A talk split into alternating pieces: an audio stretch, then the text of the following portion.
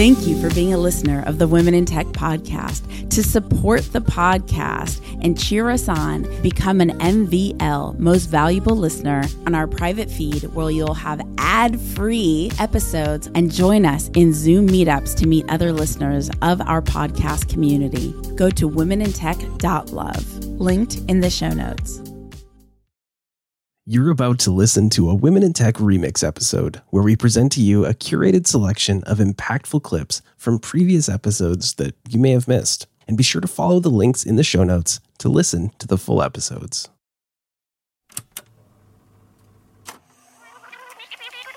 Three, two, one. My name is Espree Devora, host of the Women in Tech Show. The show means a lot to me. The reason why I wanted to create the Women in Tech show is I wanted to create a positive piece of content, something where people can listen and say, if she can do it, so can I.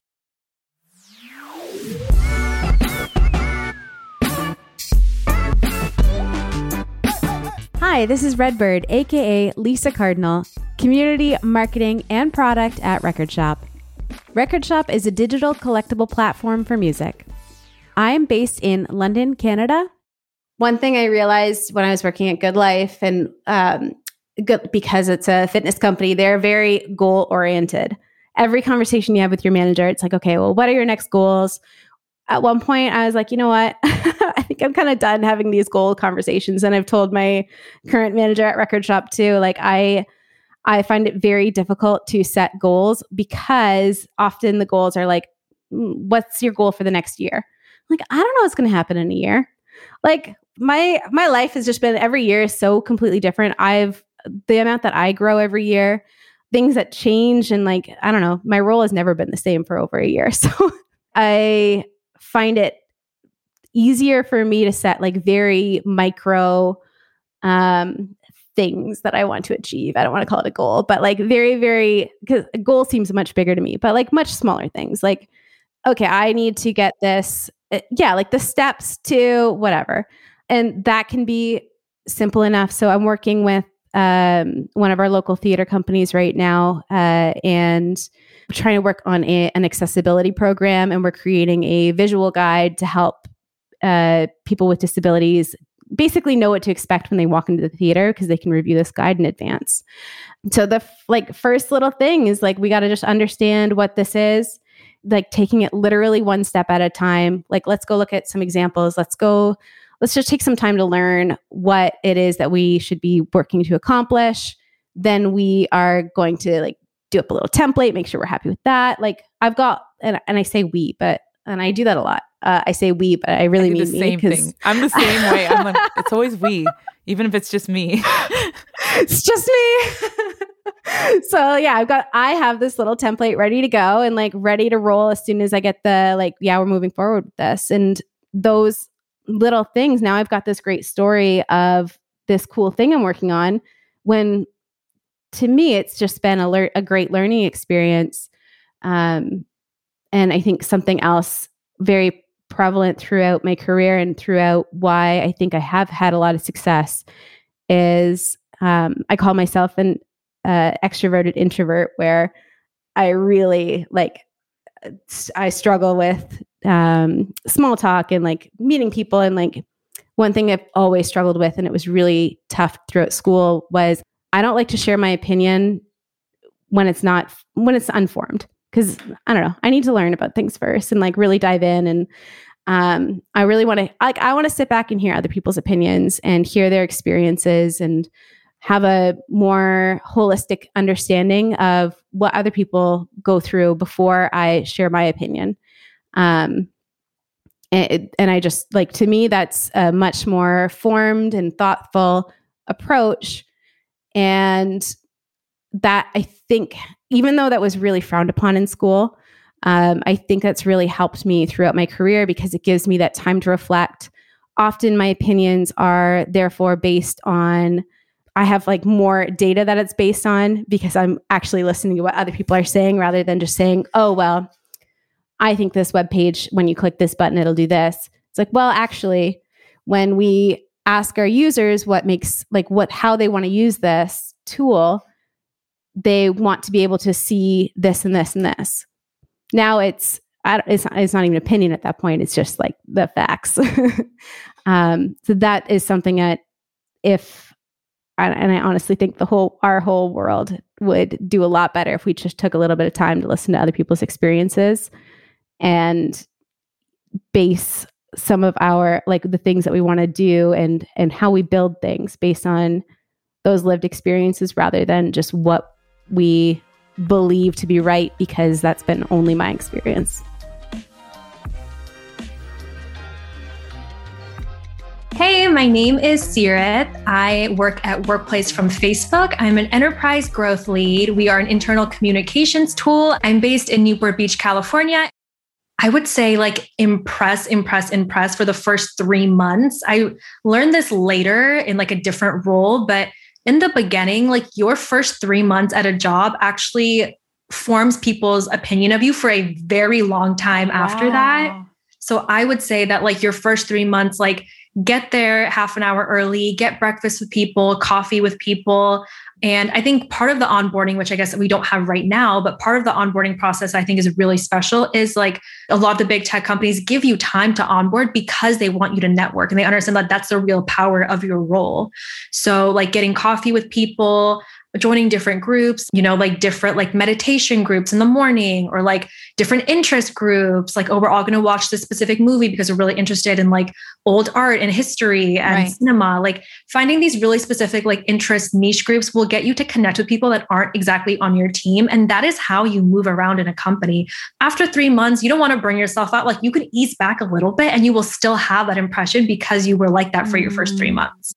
Sirith, you just gave me the bet. Am I still pronouncing your name right? Yeah, you're, so you're paranoid about it. You're good. Um, you're good. you gave me the best idea. Not that it would apply to me now, but if I would have loved if someone told me way earlier in my career, write out how you'd like to show up in the workplace, like almost like journal form, diary form, a mm-hmm. dreamscape. Mm-hmm. And then what tweaks can you make in your life to show up that way into what you said for the first three months? When I've worked the different jobs that I've worked, the times that I haven't been a founder, company culture is tough. Mm-hmm. Employees and coworkers, there's a huge difference between the art of relationships with coworkers in like a corporate environment versus being the founder of a company and being that kind of team. And I didn't have any playbook and just calling myself out, I definitely did not do a great job. like, and I had the best intent, but yeah, I didn't do the things that you're saying. And I get, I'm like, whoa, wait, if I understood that, I would have even, it's about building camaraderie more than exerting your skill set. Would you say that's accurate? Yeah, I think so. I think that the misconception is that like your work will speak for itself. And I think you speak for yourself and the work backs you up. Mm. Think that's the distinction. Hey, this is Amy Pollock, head of content at MakerPad, the number one no code educational community and learning platform based out of Phoenix, Arizona. I've learned a lot. I, we just did a community program at MakerPad where we talked to some of the top community managers in the tech industry. And so, like Courtland Allen of Indie Hackers talks a lot about when you join a community, you need to care about the problems that they have and you need to want to show up every day and answer those questions and solve those problems for them.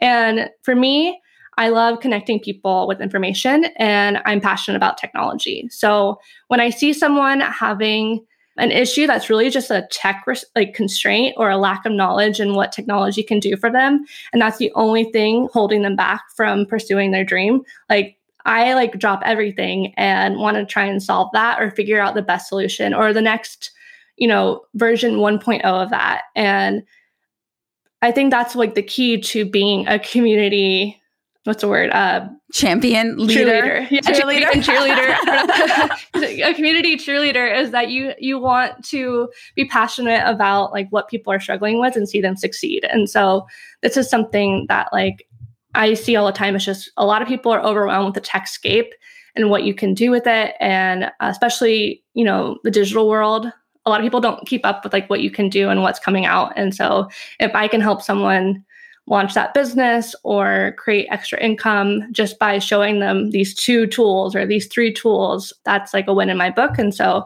that's a motivator for me. And it just happens to be beneficial to the person in our community.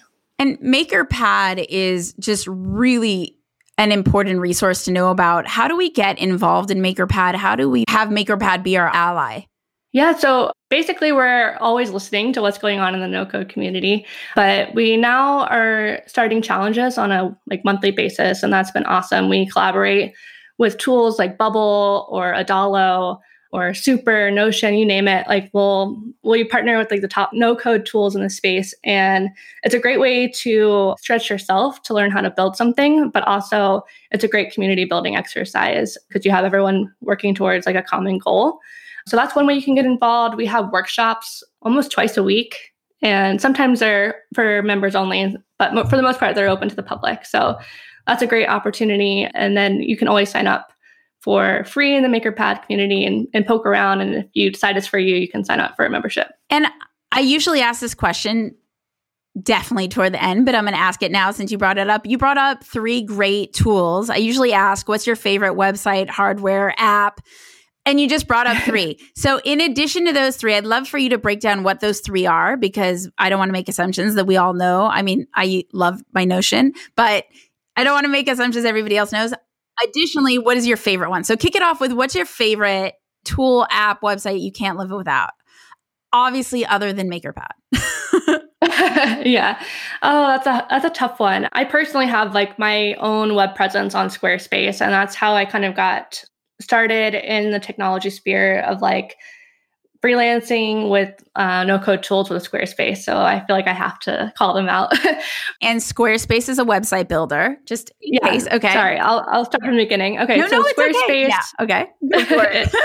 is a website builder. I love them. Webflow is awesome. It's uh, you can do so much. Uh, there's a lot of people doing some really cool prototypes of like video games and stuff in Webflow. And it's just kind of like the sky's the limit with that platform.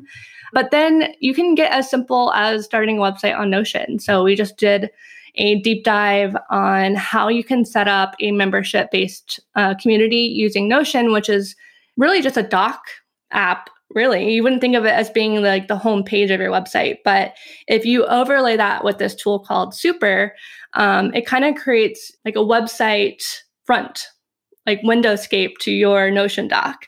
And then you can integrate with things like Circle, which is a community platform, and Memberspace, which is a way to gate your content and charge people for access to content.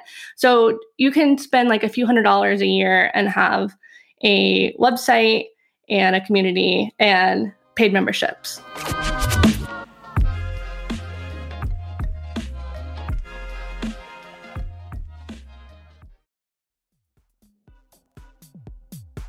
The Women in Tech podcast is hosted and produced by me, Espree Devora, with help from Janice Geronimo, edited by Corey Jennings, production and voiceover by Adam Carroll, and music from Jay Huffman Live and Epidemic Sound. The Women in Tech podcast is a We Are Tech.fm production.